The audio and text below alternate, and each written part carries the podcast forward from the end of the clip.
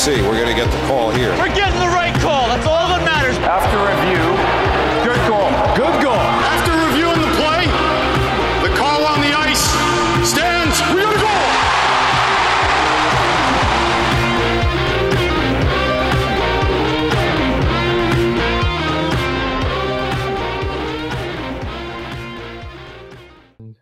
All right, guys, welcome back for another episode here at Rangers Review. Um, big week for the Rangers, going without David Quinn, and then with David Quinn, um, gained a couple more games. So Knoblauch beyond the bench, at least as the actual head coach. Then when Quinn came back for the last game, he was still there as an assistant. But an eventful week for the Rangers. We have plenty to talk about, a lot more than I initially anticipated regarding a trade that we all know by now in particular. But before we get into any of that, Stephen, how are you doing today? Um, doing okay. I watched uh, Nils Lundkvist's last regular season game a few hours ago. How do you do? Um, interesting. He was in the penalty box for 12 minutes, hit from behind. Um, so he Wow. got two minutes and 10 minutes game misconduct. But I think Luleå scored four goals while I was in the penalty box. Okay. So he came out of the penalty box smiling. Um, but, you know, just uh, to start off before we get into the Ranger stuff, his regular season's over now. Um, and his numbers, his career numbers are amazing. I mean, In comparison with other Swedish de- uh, defensemen in, that we in know in the history, in, in SHL history, but also uh, this season, Mhm. um, like career all time among uh, defensemen uh, age 20 and younger. He ranks first in points all time with 78, second Fantastic. in goals with 30. Wow. Um, career single season, first in goals with 14, second in points with 32. Uh, this season uh, on his own team, uh, it ranks first in goals, second in points as a defenseman, as a 20 year old defenseman. And in the SHL, amongst all defensemen, first in goals and sixth in uh, in points. Again, at age 20, that's pretty good. That's, Um, that's awfully impressive. yeah, playoffs start now, um, and people are probably going to ask, and I've had some questions about it today already, so I'll bring it up here as well. Nils Lundkvist is contracted to both Luleå and the Swedish Federation as a national team player.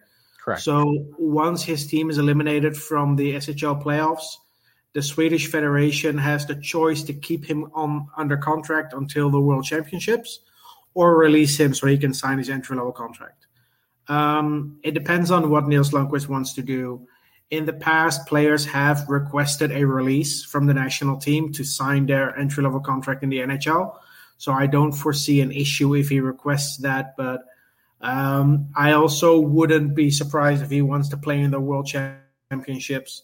You know, he's played in the World Juniors a couple of times. Uh, the World Championships is the highest level you can play with your national team aside from the Olympics. So it's uh, it's it, it would be pretty cool for him at age 20 to uh, to play in that tournament.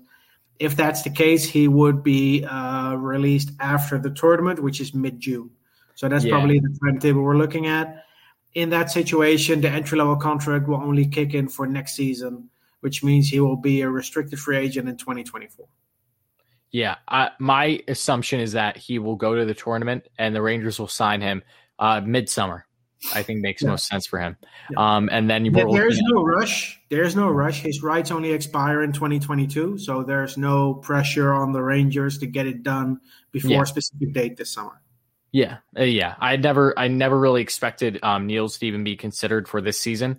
Um, should it be a short playoff stint or anything along those lines? So, yeah, I think next season is when we're hoping to see Nils actually um, on Broadway because I do not foresee him having much playing time in the AHL, and you can Yep. probably attest to that big time. The spot that was vacated by DeAngelo has been filled by some random guys that won't be there again next season, like Brandon Smith, Anthony Bitetto, Jack Johnson. And, That- and yeah, exactly, and they're all going to be gone. So, Yeah, uh, well, Potato they might still have if Seattle doesn't claim him in the expansion draft. true. But Nils Lundkvist, it, it's his spot to uh, to lose. So uh, in in for next season, uh, on the right side you have Fox Trouba, and that third spot will be Nils Lundkvist unless something really crazy happens. I don't foresee that. Um, I don't foresee any scenario where Nils Lundkvist is not on the starting roster on opening night. And how does that make you feel? How does that make us, I should say? I'll even ask myself the same question for the upcoming season. Um, as entertained as this year has been at, at times, especially over the past couple weeks with um, some resurgence from this Rangers club, um, having Kravtsov, Miller, and Lundkvist um, all potentially being in the lineup every single day starting next season. How does that make you feel? Um, well, it makes me feel happy and sad at the same time. I guess it's um, bittersweet for you. It's bittersweet seeing them leave Europe, but at the same time, I'm happy that that they that they go. I mean, it almost feels like my kids are going off to college. You know, it's mm-hmm. you know I've been I've been traveling around, especially with Lundkvist. I've traveled all over the world to to watch him play. I've interacted with his family countless times. Uh, I've spoken to his teammates. I've spoken to uh, his sister, his grandpa, his father. I've spoken to Luleå team management several times about him. You know, that they, his uncle. They, sorry, I said you're practically his uncle. Yeah, yeah, yeah. Well, I'm, I'm yeah. Well, I, a distant I am, uncle. I am 16 years older, so technically it would even be possible. But you know, um, I've I've interacted with him several times. I've done some interviews with him um, that people have probably seen when I share those on Twitter. Uh, it's been fun to, to watch his progress, but that, that 2018 draft is looking like a uh, like a pretty good draft for the Rangers moving forward. You know, you have Kravtsov, Lundkvist, and Miller in the first round. You have uh, Pajuniemi in the fifth round. Uh, then you have Simon Kjellberg and Riley Hughes still in college in the sixth and the seventh round uh, Joey Keane, who they traded for Julien Gauthier, who's now in the lineup. That's that's that's a pretty solid piece to have. The only two picks that you could argue are a bit of a dud are Jakob Ragnarsson, who plays in the Swedish second tier of hockey and isn't really doing much, and Olof Lindbom, but he's a goalie. He's only 20 years old. So there's still room to improve. They still have two years to make up their minds if they want to sign him or not. But that 2018 draft could could go down in history as one of the best for the Rangers. Yeah, and that's fantastic when you look back because there were there were plenty controversies after that draft. Um, for me personally, I felt pretty good. Um, Nils, obviously, there was um, a little bit more of a risk just because he was just getting started in his SHL career. We didn't necessarily know what to expect. We see an undersized defenseman that has a lot of possible upside when it comes to his offense and his hockey IQ, but still had a lot of proving to do. Um, but to see how everything shaped up, and really that was the start of the rebuild outside of 2017 between Chytil and Elias. This was like, okay, now we're really getting indulged with it, not like we're just um, trading to get these draft picks like um, with Arizona to yeah. get Elias eventually. So it's it's crazy looking back. I feel like that was just yesterday already, and now we're going to have all these guys in the lap sooner than later. So that makes yeah, me really was, excited. It was the first draft after the letter was sent out to fans. Yep. Um, and we it was a draft where we ended up with some additional picks uh, in the Ryan McDonagh and Rick Nash trade. And you know, I keep I keep going back and forth on which trade I like the most for the Rangers, the Zibanejad trade or the Rick Nash trade. But yeah, you know, the Zibanejad trade gave us a legitimate first line center. But if you look at the Rick Nash trade and what that turned into, uh, you know, you used the first round pick and a second rounder to trade up, and you get K'Andre Miller, you get Ryan Spooner, who then becomes Ryan Strome. Flip for Ryan Strome, and all of a sudden you have uh, a top pair defenseman in Ryan Lindgren, a second line center in Ryan Strome, and a second pair defenseman in K'Andre Miller coming out of a trade for a guy who retired six weeks later. I know. Yeah. That's a pretty good deal. Uh, you know, they also got Matt Beleskey, of course, and a seventh round pick, which that was just a salary jump, though. That's that all. was yeah the seventh round pick they ended up trading to the Carolina Hurricanes, I think, or they traded elsewhere. Anyway, they uh, I think they traded the seventh round pick to Carolina, and they they got a an earlier pick, the one in 2018 that they used for Riley Hughes, who's still in college. He just finished his uh, his sophomore season. Um, so yeah, that that trade just just was one of the, the trades that set up this rebuild. Uh, and then a year later, you trade Matt Zuccarello and Kevin Kevin Hayes at the deadline. Um, and now you see slowly you see these pieces come into play. You know, you have K'Andre Miller in the lineup. Uh, Vitali is going to make his NHL debut soon. Nils Lundkvist is coming over this summer. Um, you have Matthew Robertson is already on the contract. You have um, Um, who was the guy this year that they drafted? Um, this year. Um, yes. Oh, Schneider. They in the third round. Um, oh, uh, Berard. No. No, uh, Oliver Tarnstrom. Oliver oh, Tarnstrom. Okay. Yeah. Um, the third round pick from the Zuccarello trade. You know, they just keep adding these pieces to the rebuild, and we're slowly seeing what this team is becoming. But in the meantime, you know, they're playing attractive hockey. The last week with Knoblauch behind the bench has been fascinating, um, has been interesting. Um, and yeah, I mean, I I never in my life expected to send out a tweet with the words since Wayne Gretzky involving a New York Ranger, but that's what happened last week. And I think and I think that's a great way to um, really settle in. What is the recap for the past week of the Rangers? Well, let's dive right into it, shall we? Uh, basically, in a nutshell, Philadelphia Flyers, um, not the greatest matchup for them once again on their side of things because it seemed like it was just more and more of the past week and a half or so when the Rangers blew them out 9 nothing. This time it ends up being 8 3, but it was definitely led by now the Flyers' daddy, and yes, Mika Zibanejad. Six more points, another hat trick, and the first, and you can lay out the stat regarding Wayne Gretzky here in a second, but just another phenomenal performance and a week where as I summarize with the other games here shortly, Artemi Panarin was basically non-existent on the on mm-hmm. the score sheet. Yummy Zibanejad at least stepping up. Well, it'll be nice to have them both kind of clicking at the same time here. But Zibanejad, he's back. It's evident when you get two games in a span of eight days where you get at least six points against the same team, going a natural hat trick. By all means, I, I don't know how how you can even fathom the thought of that happening for Zibanejad, who looked like he was having by far the worst season of his career since becoming a New York Ranger. Yeah, he had a really slow start to the season, and everything has been said about that already. But the last two weeks have seen the resurgence of Mika Zibanejad. Unfortunately, in fantasy hockey, I was playing against my girlfriend last week, and she had Mika Zibanejad on her team, so I was royally screwed. Um, but that's the way you get screwed over, I guess, right? Yeah, I mean, yeah. I, if I have to lose, I'd rather lose to her, I guess. No, but uh, that game, a natural hat trick again, uh, three assists again, and uh, I looked it up. Six point games are not as uncommon as I thought before I started researching, but um, since 1979, there have been 202 NHL games with a six point performance. Um, Zibanejad did it twice in eight days which is impressive. Um, and then I was just curious, you know, when was the last time a player did it twice in eight days, a six point game? And I had to go back all the way to December 1984. Wayne Gretzky uh, did it twice in five days. He had two six point games, five days apart. And, and that's and that's like obviously it's prime Wayne Gretzky, but that's like right really as just he wasn't even in the league that long at that point. Like that's perfect. That's like that was yeah, that was like four years into the league. But exactly. Um, what astonished me even more about that is that seven days later he had another six point game. He had three six point games in the span of twelve days. Wow.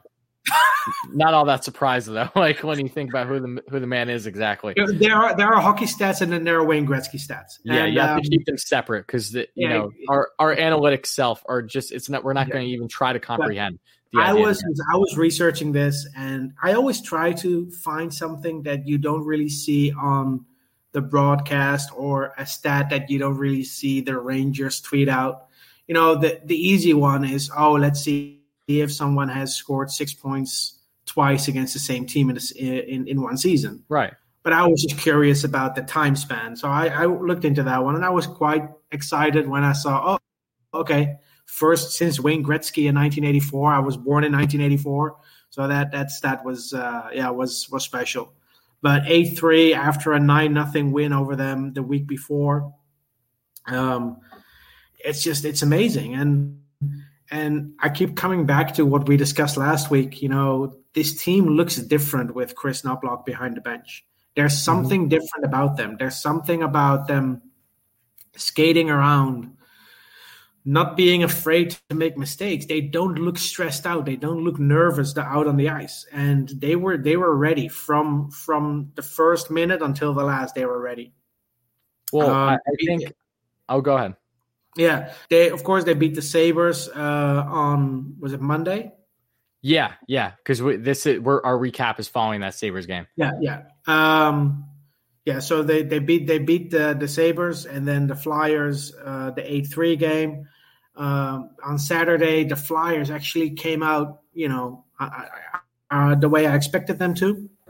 Actually, had um, structure they had some structure. They had some decent defense, and their score sheet didn't look like a golf uh, like a like a scoring card from the golf course for once. You know, with all their defensemen being minus six and minus five and yeah. minus four, Tiger Woods would be proud.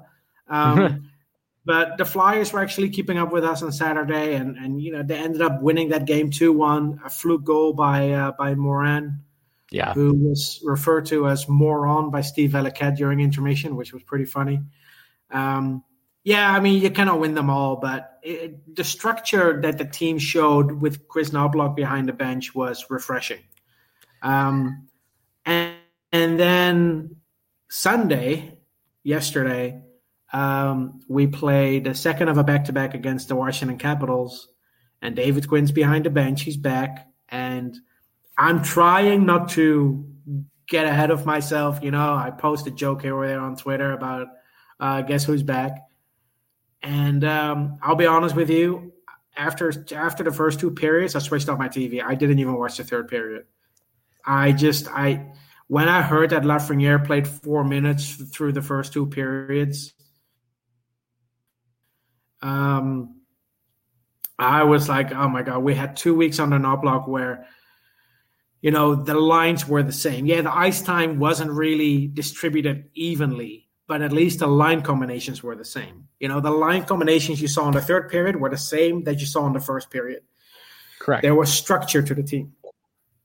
And then yesterday, Quinn's behind the bench, and all of a sudden I see uh, Brendan Lemieux with Kevin Rooney, and, and and I'm like, oh my god, here we go again. It's it's just it's the same stuff, and I just I I, I decided to uh, to watch a documentary on an Australian serial killer it was less stressful than watching. wait, wait, wait, wait, wait, wait, So I understood you were a little frustrated with the Lafreniere ice time. I didn't think you were that frustrated. Come on. I, I watch I watch documentaries when, when I want to relax, and, and I watch documentaries on everything. But in this uh, case, no, was, nothing relaxing like the Australian slasher. Oh, that's nah. That's I, Ivan Milat, in case anyone's interested. He uh, okay. uh, he murdered some backpackers in the eighties. Anyway. um I I rewatched the third period uh, this morning, you know, just to watch to see the goals, and you know, it was nice that they that they had a strong comeback. I wish they just didn't have to. They were so flat the first forty minutes, the first and second period they came out. They they looked nothing like the team I'd watched the, the, the two weeks prior. And let me and let me hold you there because that's a great question. Did we see the Rangers have two flat periods to that same extent during the entire time Knoblauch was as coach. I don't really think so. No, even when they had the lack of scoring in the set in the third game against the Flyers, where they lost the night before, it wasn't to the same level. And I get it. Mm-hmm. Look, they're playing it back to back, right? You're not going to be stellar each night. That's perfectly fine. I'm sure that was all a factor into it. But yeah, you're right. They were dead. It just it seemed like the soul was sucked out of them a little bit. You know, they were only having seven shots as they were. I think there was what six minutes left in the second. It was atrocious what they were doing. Like not offense non-existent. Um, the goaltending definitely wasn't terrible at times. Um, but if you go back here to the first game of this past week, since recapping, going back to the 8 3 game, like between taking advantage of the opportunities given you because of just how poor defensively the structure was for the Flyers, Rangers just did not skip a beat. They looked like a team that had the confidence where it's like, yeah, we know we're better than you. We're going to continue to beat you down. We're not even going to give you the light of day to try to come back in this thing. Don't get me wrong. Igor was stellar. He gave, he gave up three goals in his first appearance back, but he also had over 40 saves. He was strong. Adam Fox, who is the star of the week in the AHL right now, first star of the week, had five assists in that game phenomenal. Ryan Strome, four points. He continues to produce. he leads, his, he leads the team in points, Ryan Strome, by the way. And yeah, we ha- we can expand on him a little bit because that's huge. All right. For don't get me wrong, I critiqued Ryan Strome just as much as anyone else um, at times this past year.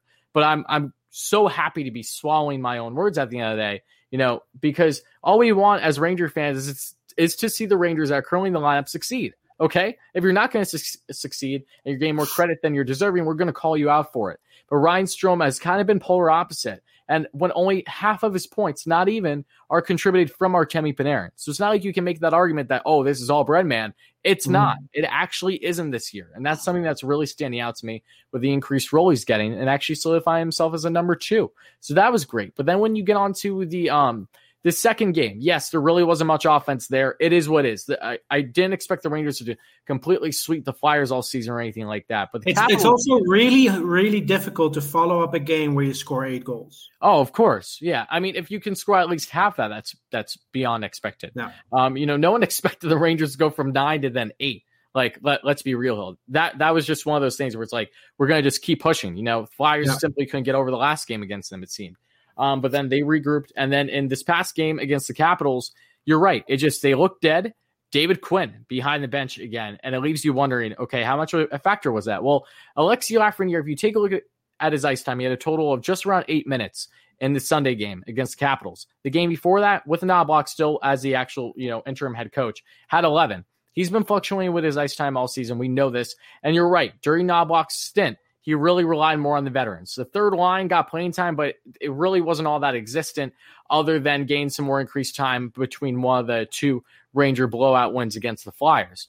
But it was nice to see at least that in the third in that game, they lost 5 4, but they were losing 4 nothing the Rangers, and they came all the way back. Colin Blackwell on his birthday on Sunday, happy belated birthday Blackwell. He scores two goals on his birthday, seventh and eighth of the season. And then you get other guys contributing, including Alexi Lafreniere, um, who had a nice goal. I believe, if my memory's not mistaken, it was either on a pass or a rebound. Beautiful shot, and that was in. And it was nice to see him contribute. Gauthier um, is continuing to uh, produce. He had an assist, but he's another one. Seven minutes the other night when everything was mm-hmm. going wrong for the Rangers. So you think, okay, maybe it makes sense to Quinn give more ice time to the to the uh, to the youngsters because the vets aren't producing.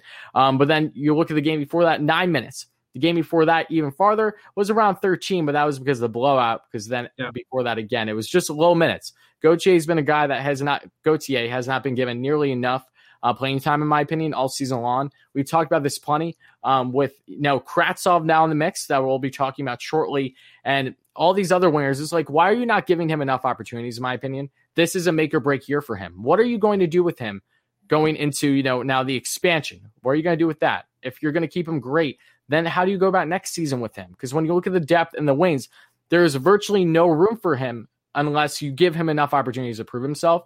And yes, I know he hasn't been stellar every game. He's he's gotten some stupid penalties, but we've seen all those flashes of him, which are very Kreider esque in a lot of ways as a righty. I just think he deserves more of a leash that he's been given, and that's probably frustrating me quite a bit. Along with Alexi Lafreniere, your first overall pick, you only give him four minutes through the first forty, and then you give him total eight in a game where you literally didn't not do anything until the third period. And when you did, uh, one of those goal scorers was Alexi Lafreniere to keep it close. So, what is your initial stance, just in a nutshell, again, on that final game this past week? And then we'll expand from there. Um, look, I I have been one of Quinn's biggest critics the last couple of weeks. I think um, we all have to an extent. It's it's not like we want to be. I I was critical of him um, like at the start of the season. I didn't like the way he, and I've brought this up several times. You know, the line juggling, you know, the, the moving players up and down the lineup. It annoys me so much because when I look at players like Tim Stützle and Nils Hoglander in in Vancouver, um, you know, they are paired with two line mates, and they stick with it. Win or lose, they stick with the lines, and every time this team concedes a goal, it's like he's itching to press a button and change something. And it reminds me of of someone at the casino, you know, at the roulette table. Yeah, we said this last time. Who changes his his bet every time he loses. Um there's just no structure and and that's my biggest concern. Yes the ice time is bothering me a little bit. Well what bothers me more is the lack of structure on this team. Um, i've seen Kakko play with almost anyone on the team this season. Same with lafreniere. He's been up and down the lineup left wing right wing first line second line third line fourth line. Julien Gauthier goes from scoring a goal to being a healthy scratch, being back in the lineup, to getting an assist, being a healthy scratch again. There's just uh, it, the decision making. It's, it's baffling at times, but I would never be one of those people who says fire Quinn.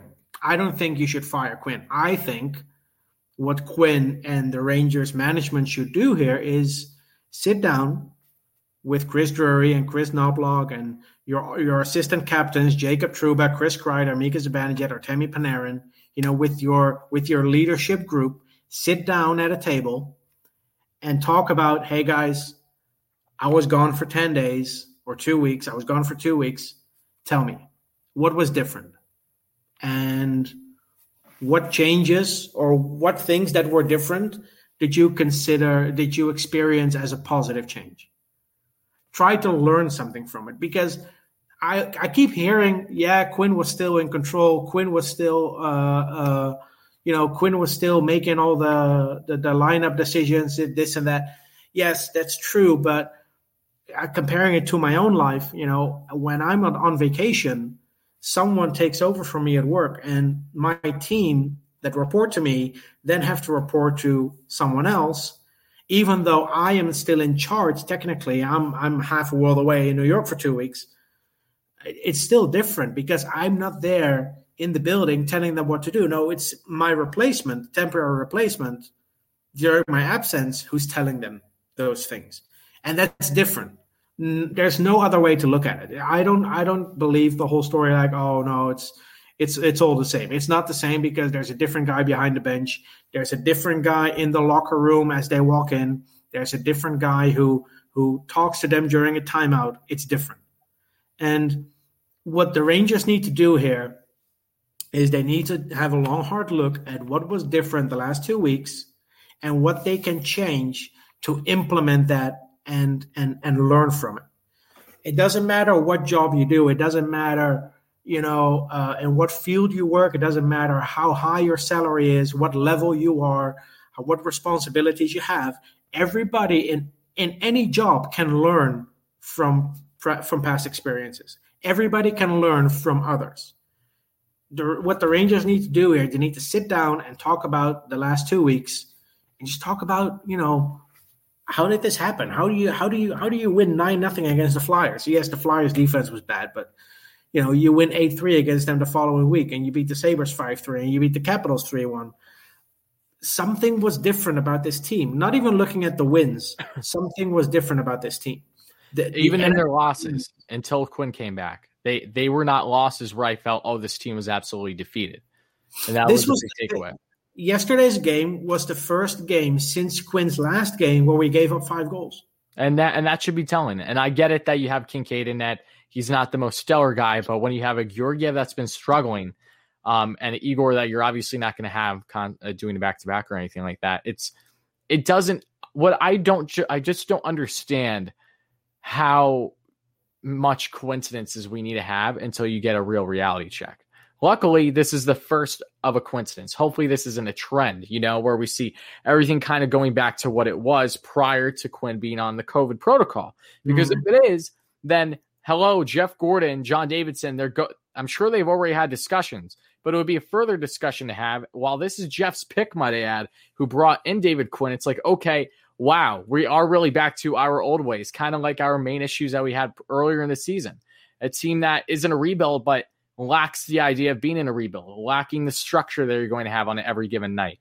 And I also want to throw out, throw out here um, this quote, um, getting into Kravtsov, because we'll be talking about him shortly uh, after the Lemieux news. Um, but I just want to say how Quinn was quoted recently um, regarding Kravtsov and how he just said hello to him for the first time in practice, you know, arriving with them and saying how, you know, we'll see what happens when he's in the lap. He's like, uh, he said something along the lines of, "Yes, we'll have um, him in uh, when we think he is able to contribute, and when we do, you know, we'll have him in at some point, um, like to help this team um, when we feel the time's right." But my initial stance, just of what he said there, and again, that wasn't word for word, so don't quote me on this exactly. But my point was, is uh, this is a team in a full rebuild.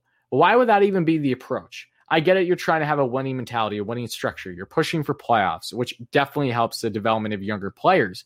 But the mentality that a coach that was brought in for a full rebuild is having this year does not coincide with the belief of a rebuild in the sense of having Lafreniere, having Gauthier, and even Kakko being poorly used in more ways than one.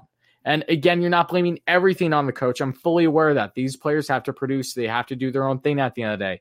But there's a confidence issue that is current, obviously aligned with David Quinn to an extent, not just with his own coaching, but with how the players react to him. You know, if you're not getting a good dialogue for all we know between Lafreniere or Kakko or whoever it's going to be with the head coach that's trying to help this rebuild, you're only going to get so far.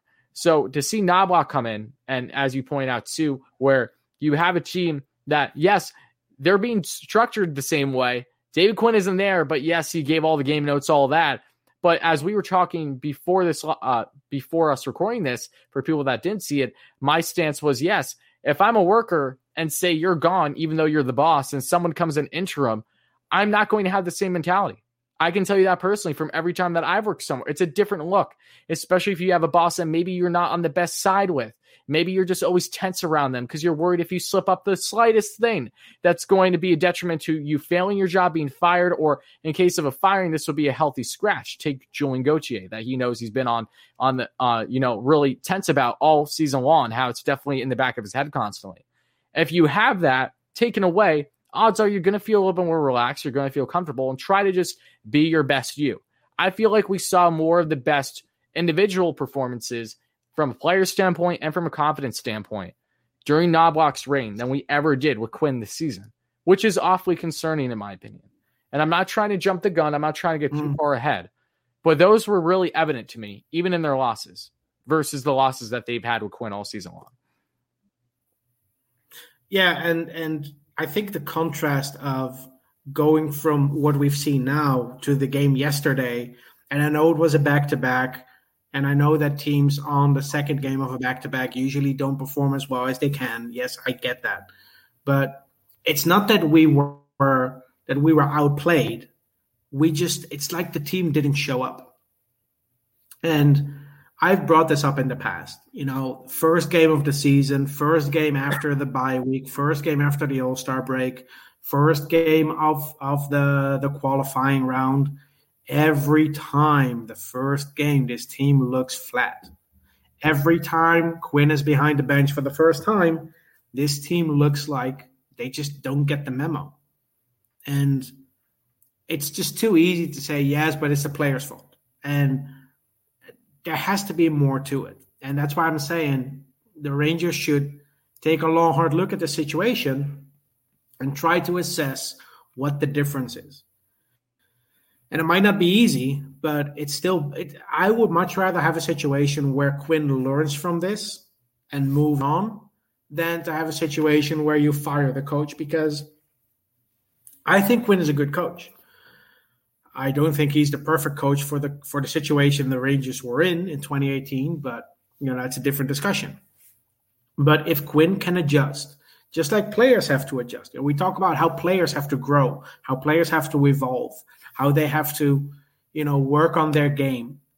The same thing goes for coaches. Coaches also have to work on how they approach the team, how they approach certain individuals. I have to do that at work too. I'm not the same person now that I was four years ago when I started in my current job. I relocated to Austria for a job which I loved, but I've learned a lot over the last four years, and I do a lot of things differently now today than I did them four years ago. And I did that because people gave me feedback. People told me, maybe you can focus on this. Maybe you can try a different approach when you're talking about this. I'm pretty sure these conversations happen in every organization, and I'm pretty sure this conversation happens within the Rangers organization. But eh, now it's so obvious that that things are different with with a different guy behind the bench, even though Quinn is still in control, even though he is still the guy making the lineups when Knoblauch was behind the bench, he didn't mess with the lines. When we were down, when we were trailing, and we we were you know we lost two one to the Capitals, um, we lost two one to the Flyers with Knoblauch behind the bench. He didn't panic. He didn't all of a sudden start changing lines. No, he stuck with it. And I think that, and this is just my observation, maybe I'm completely wrong here, but the lack of tweaking in the lineup, I feel gives players more confidence because I was just going to say that. Took it out. they don't took it out have mouth. fear that every little mistake is going to cost them. Yeah, micromanaging is a huge problem. You know, Imagine how Julien Gauthier must feel in that 5 4 loss against the uh, overtime loss against the Flyers. You know, you score a beautiful goal, but then you also have a high sticking penalty against, and the next game you're a healthy scratch.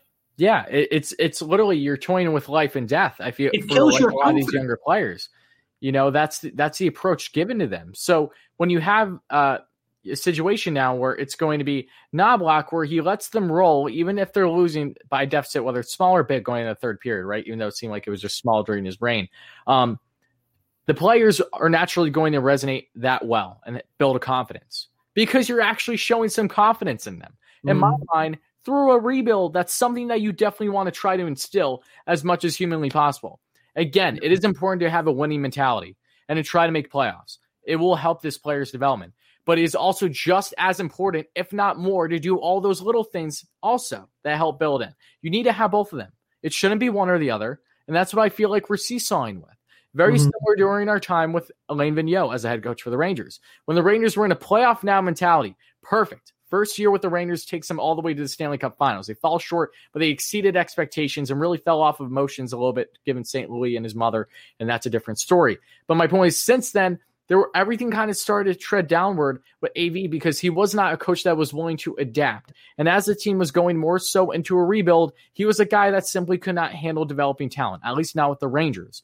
But now when you have David Quinn, who, yes, does not have that kind of bias that a seasoned vet like Alain Vigneault would as a longtime NHL head coach with a very strong resume, even though he doesn't have a reign under his belt, you know, Quinn should be as adaptable as any in the NHL when it comes to being a part of a coaching staff. He doesn't have the right to be stubborn. He hasn't deserved the right to be stubborn. He hasn't influ- he hasn't given a structure that's going to say, "Wow, okay." Like a Mike Babcock, and I know he's a very controversial guy, but Babcock is just an example. You know, Barry Trotz, all these different legend head coaches, right? Arguably, that have instilled very similar systems throughout wherever they land, but it has tremendous success, and that's why they kind of stay stubborn because they know what works and what doesn't. Even in today's NHL, David Quinn does not know nearly to the same level as these other guys. So when you do have Knoblauch come in and perform, it is something to reflect on and learn to adapt to. He does not have any right to do something otherwise because he has not proven himself here as a consistent NHL coach at the level. He's definitely helped at times, but just like the team in a rebuild, he himself is part of that rebuild growing together. And normally a negative and a negative or positive and positive, they don't go together like that. So it's going to be up to him at the end of the day if he's going to be willing to stop trusting his gut. What worked in college isn't going to work every day here in the NHL level with these constant line changes, with constantly feeling on edge. I think it reflects on the players. They know that very well. I feel like his kind of personality, his demeanor towards games is really coming off on the players, but in a negative light.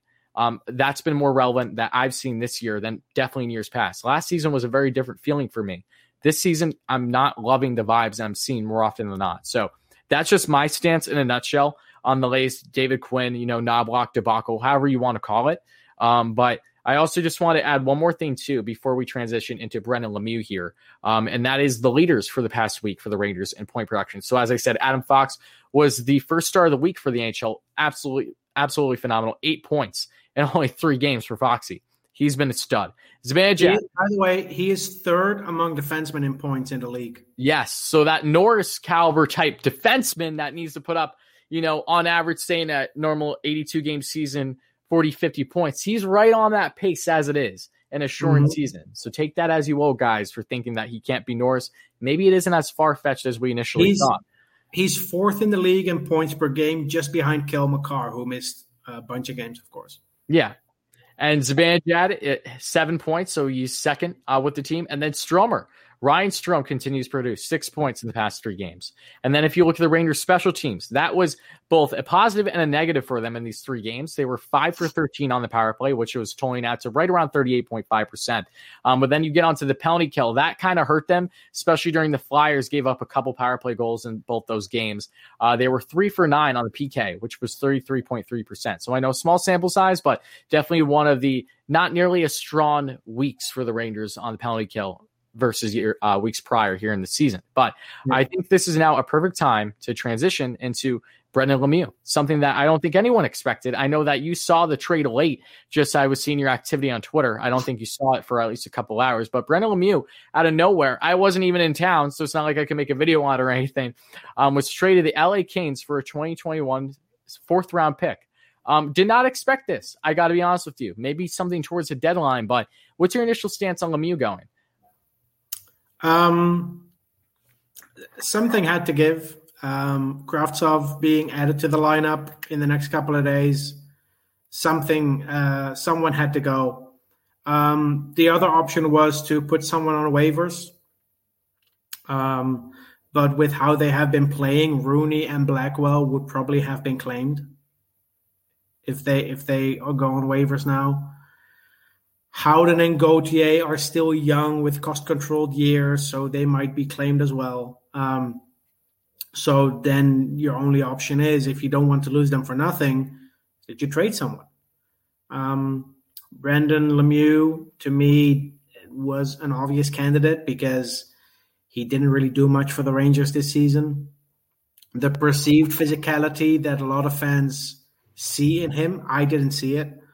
Um, he he was the most penalized Ranger this season um, by a margin. Um, and he's usually a guy that does draw quite a few penalties, but not something that we've seen as relevant this year. Yes, and and I think overall, if I would have to choose between Howden, Lemieux, Blackwell, Gauthier, and Rooney on who to trade first to make room, then Lemieux is probably the first one to go because I don't think he brings what a team needs. Um, you know, the Rangers, and this is, you know, we are in a situation where Kevin Rooney and Colin Blackwell and also Phil Di Giuseppe have put management in a position where they can no longer ignore them.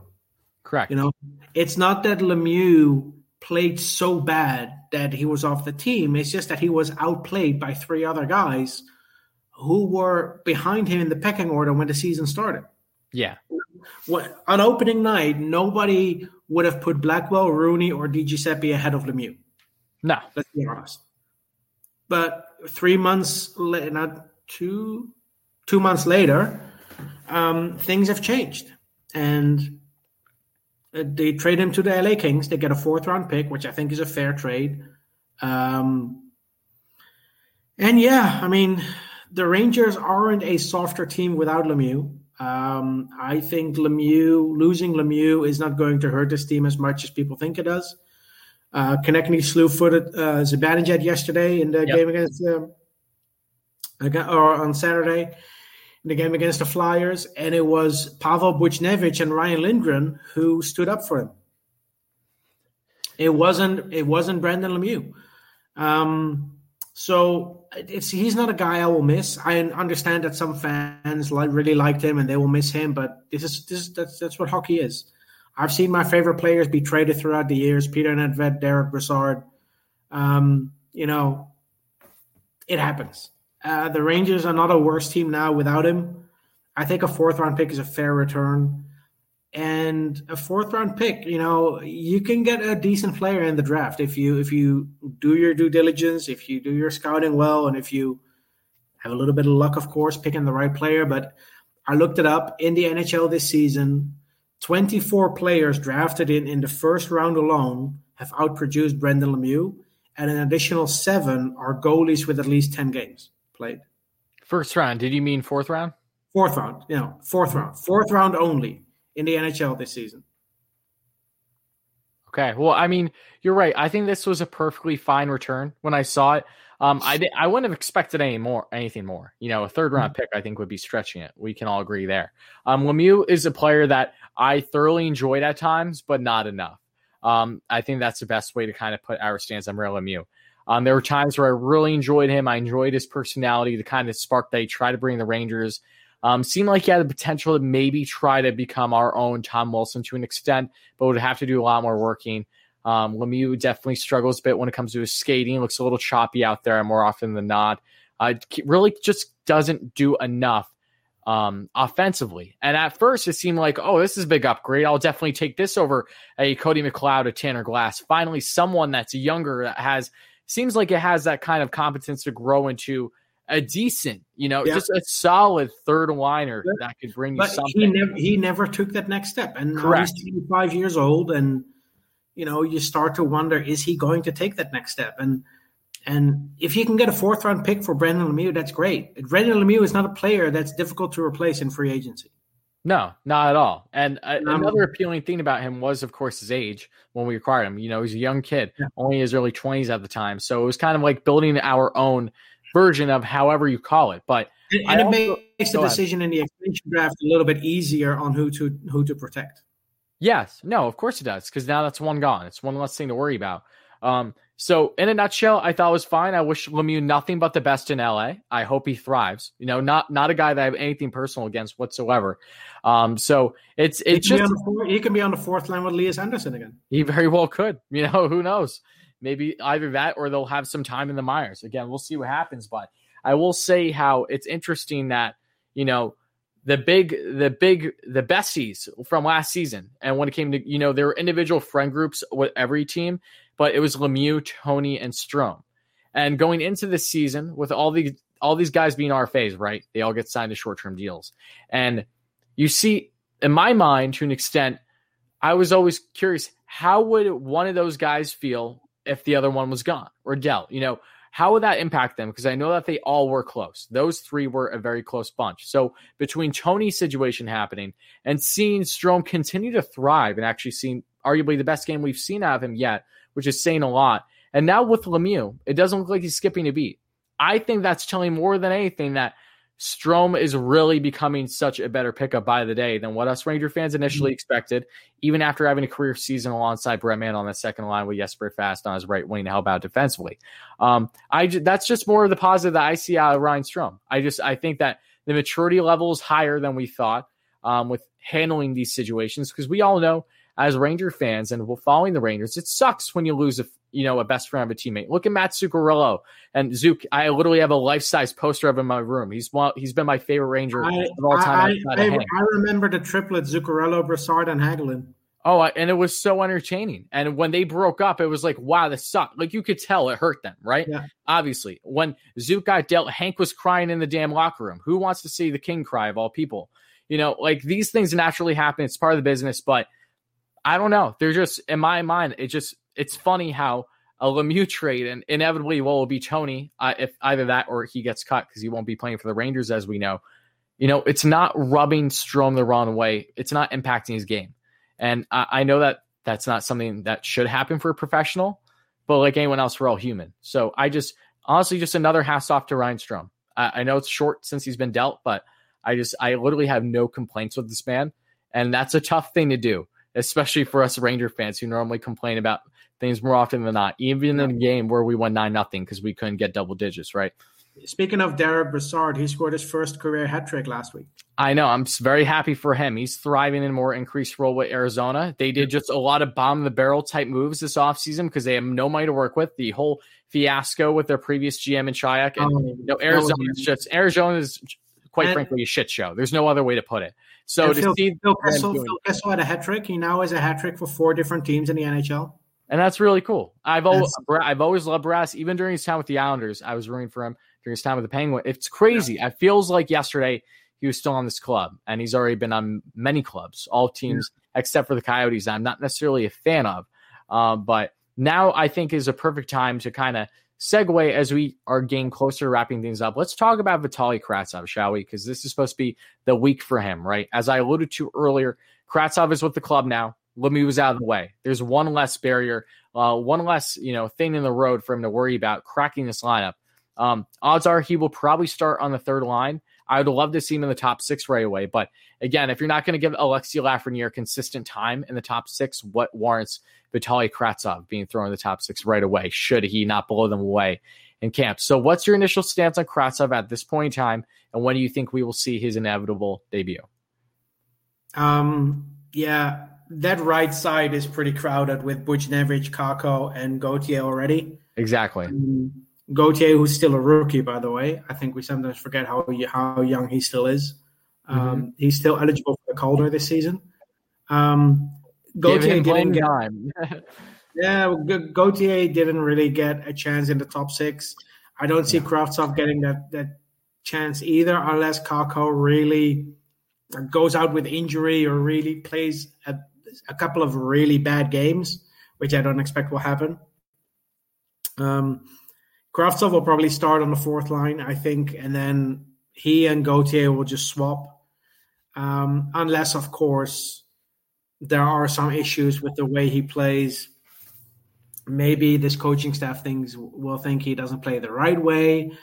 Um, you know, when Howden is back, you you're going to have a situation where something's got to give. You know, yeah, we got rid of we traded Brendan Lemieux away, but if you look at our team now, you, you have the uh, the Zibanejad line. You know, Kreider, Zibanejad, Buchnevich. KZ. They have the, the Strome line, Panarin, Strome, Kakko. I think we can agree that that is our top six. That is our established top six, right? Yeah. On, on the third line, you have Lafreniere, Chytil, uh, and then either Gauthier or Kravtsov, I guess. And then the fourth line is Blackwell, Rooney, Gauthier or Howden, and then you still have Di Giuseppe. You have 14 forwards, and it's going to be tough for a young player to come into this team and play well enough to keep his spot on the team. Especially with David Quinn as your head coach. Honestly, that's I didn't want to say it, but yeah, David Quinn is is the type of coach that that it doesn't give players a lot of leeway. He doesn't give players a long leash, with the exception of Brett Howden. Um, he doesn't really give Julien Gauthier. And happy birthday, Brett Howden, by the way. I believe today's his birthday. Uh, happy birthday for Brett Howden. Um, he doesn't really give young players the, the you know the the time to make a mistake here or there. Um, he's very he's a very strict coach, my, uh, from from what I've seen, which is not necessarily a bad thing. It just can be frustrating for players. When when Gauthier was interviewed after he was a healthy scratch, he's like, "Yeah, I really don't know what how to respond to this when he was being asked questions. And it's tough for a young kid. And Kravtsov will probably have the same challenges that um, that Gauthier is facing. Um, the upside for Kravtsov uh, is that he does have uh, some Russians on the team that he might be able to gel with. Um, uh, which could be more incentive to seeing him in the top six at some point. That's my stance on it. I mean, if you know, if, if I'm the coach, and it's this is not because of Kravtsov or because you know I, I like Kravtsov, but if you have a top ten pick coming in, I would I, I would much rather as a coach play him in the top six for a couple of games, see what you have, and if it doesn't work, then you can adjust. Correct. What what's the harm in that? But this Please season, tell me. this season should not be about winning. This season should be about developing your players so you can win the cup in two, three years. My, and you know, and, and that's something that you and I have both been preaching for a while now. And don't get me wrong, going into the season, I was under the impression that the Rangers again would either miss or just make playoffs, right? And I think it would be a huge issue if the Rangers miss playoffs, especially by a significant margin. You know, uh, I know it's a short season, but if my stance was that if the Rangers weren't on the same type of point production level that was either the same, if not better, than last year in a full 82, that there were some issues. Um, this year is up and down because of short. The Rangers are still right out of a playoff spot. They lost twice over the weekend, so that doesn't mm-hmm. help their chances. But again, we've said it so many times. Playoff experience is crucial. It's important. It helps the player's development, especially when you're young and are actually able to get the taste at the big stage. You're not yeah. going to have a what also, what also, helps, what also helps a player's development is playing games, being allowed to make mistakes, and learning from those mistakes. Correct. Yeah, you And should not not- be micromanaged constantly. You're not going to learn from mistakes by being stapled to the bench for the last 10 minutes of the game because you tried to make a play and it didn't work. Um, the Chicago Blackhawks are in a playoff race. You know, they're in the hunt for the playoffs. They're playing Kirby Dach 20 minutes. I'm not asking for Kravtsov and Lafreniere to play 20 minutes, but Well, why not? 13, 14 minutes shouldn't be shouldn't be that difficult, should it?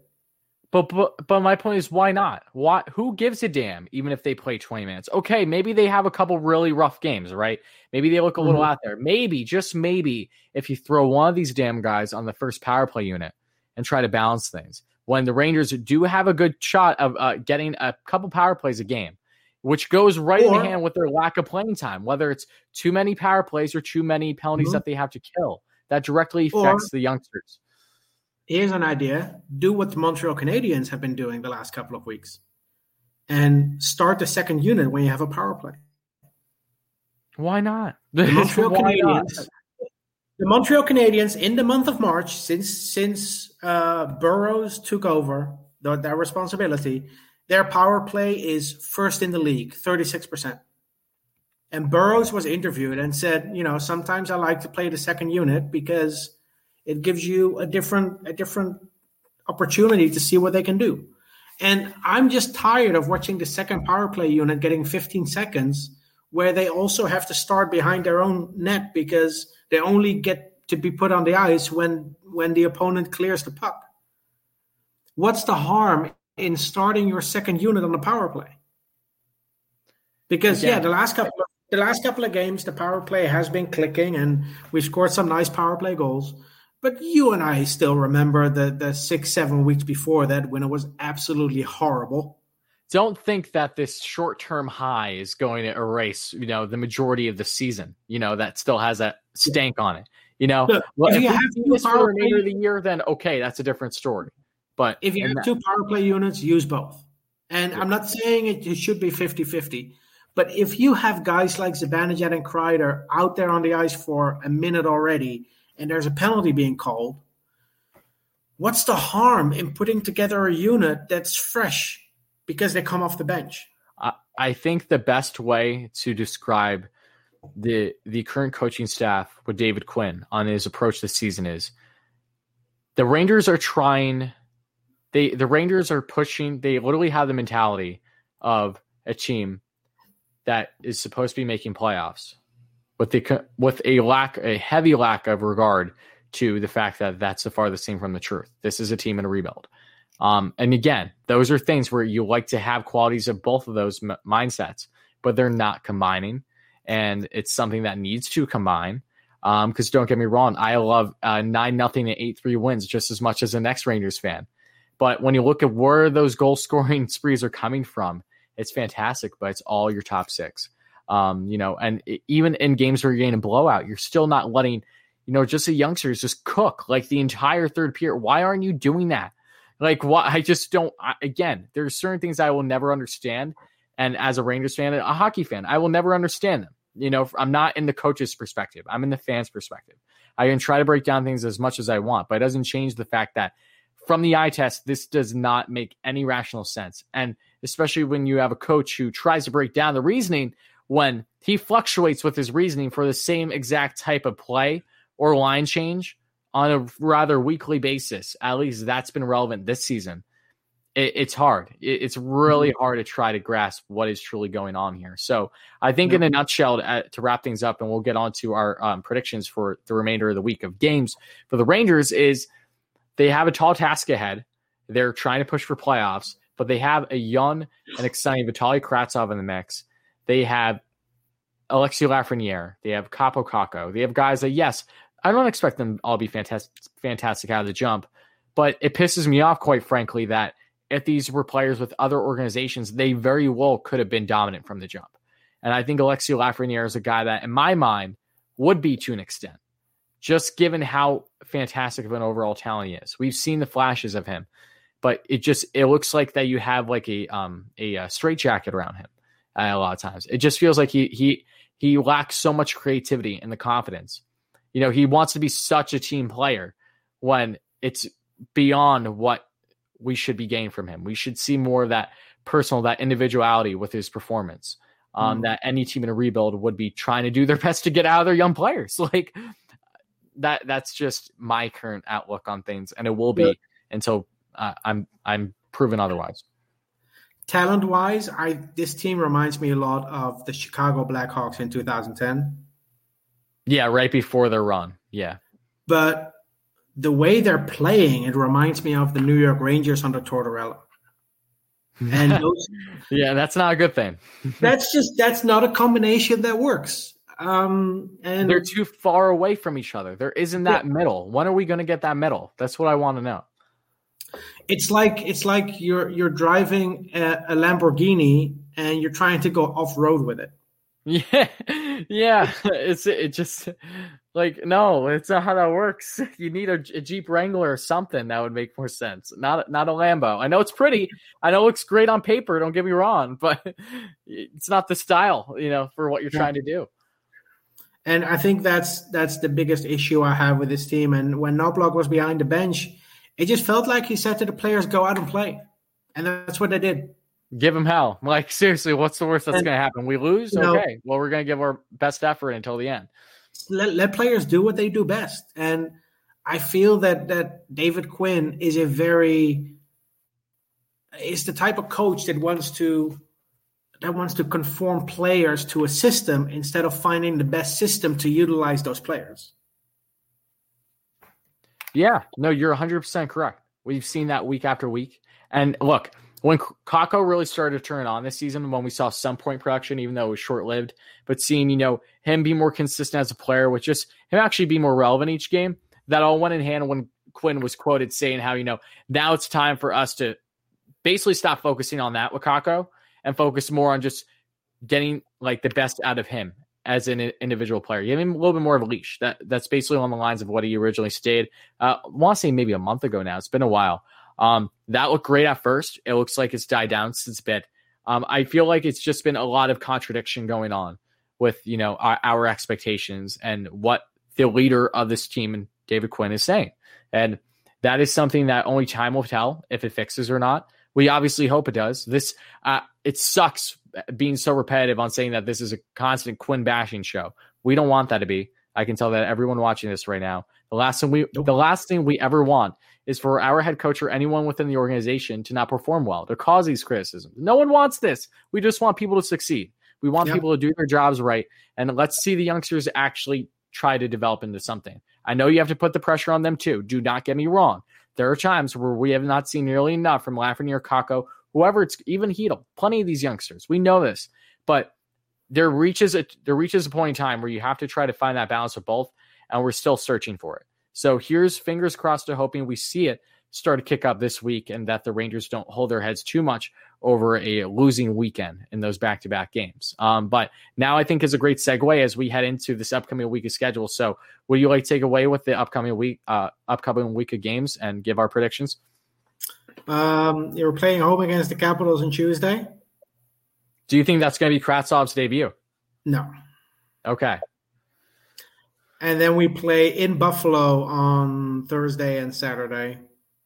So you think that Kravtsov's debut won't happen as a home game? You think, it, in my mind, it makes plenty of sense if it's going to be but, Buffalo. But I would I would love for Kravtsov to make his debut in Buffalo and score his first career goal in Buffalo, like Lafreniere and Miller did, and have three rookies score their first NHL goal in Buffalo.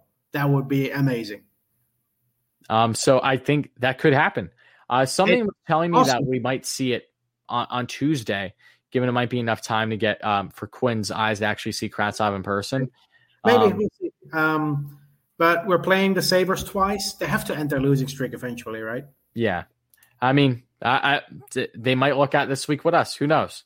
All right, I'm gonna go. Uh, oh, Quinn's behind the bench. One, two, and zero. Oh. One, two, no. Oh. Okay. And my uh, we were both wrong with our predictions last week. We were feeling a little too confident in this club, um, little unrealistic. Yeah, this week I'm going to go one, one, and one. Um, and we'll we'll see. That's all I can really say. Uh, Kravtsov, I, I I think we're going to see him within the next two games. Um, again, I, I think I might just be slightly surprised if we don't see him until Buffalo. Because while it's a tall task against the Capitals, don't get me wrong, it almost feels like it would be just be a little bit more of a comforting thing to have him be his first actual game at home. Kind of let him get adjusted, even if he only plays a handful of minutes. And then when you go to Buffalo, really try to at least give him like, you know, if we could see what 12, 13 minutes out of him, that'd be, I think, more than expected for um, this coaching staff right now. Yeah. The other thing to uh, to keep an eye on is the Calder eligibility. By the way, that's Uh, true because he can only play a certain amount of games. if he wants to be eligible for the Calder next season, he can only play uh, 17 games. And, And do you two- think the Rangers are going to actually prioritize that? Because I doubt it.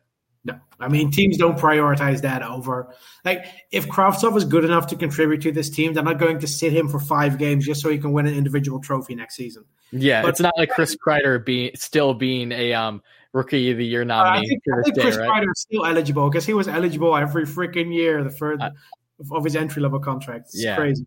Um, no, teams don't care about this, but for fans, it's it's fun to look at. You know, I was. I'm disappointed that I didn't get to see a Ranger at least be in the conversation for the Calder last season or this season. Um, where you have a first overall pick and a second overall pick and one of the best young goalies in the world in Shesterkin and one of the best young defensemen in the world in Adam Fox. And you don't even get a top three nomination for a Ranger for the Calder. That's just that's frustrating. But I will settle for a Norris Trophy for Adam Fox. Yeah. Although, if I was a reporter, I would vote him in for the Vezina after that performance. Oh my, yeah. Look, we're not going to drag this out too long, but yeah, Foxy. Oh my, he makes a beautiful left kick save, and then after that, he stops and goes trying to go around the net again, and he blocks one and then two, and he just stretches out. His body was completely on the right side, stretches out with the stick the left side. I believe he got that uh, the shot of Rick Ricochet on another open net. Yeah. Man, Adam Fox. He- he- he had a holy, holy hell. than- He, he had more saves than Carter Hart for uh, uh, last week in Philly. Seriously, and I, it just it's insane what he's doing because it's like Yeah, it the is. biggest gripe for a while with Frox was like he has all the tools. He's an absolute dynamo on this blue line. The offense is a little lacking though. You know, I think it will take a little bit. I we all felt the offense would would come there, but he's now adopted the role that was Tony's and then some. So I'm honestly more curious for the inevitable um, friendly competition once Nils is with the club next year. You know, like Trouba, Trouba, we're not banking on offense for. That's been evident fairly quick after coming off the 50 point year. That's why you shouldn't give an eight, you know, eight mil AAV contract to a guy coming off of a career year, but that's a different story. Um, I will say though, Nils is going to be interesting to me because in a lot of ways, it really is like taking that Tony spot again. So how much time is Nils going to have on the power play?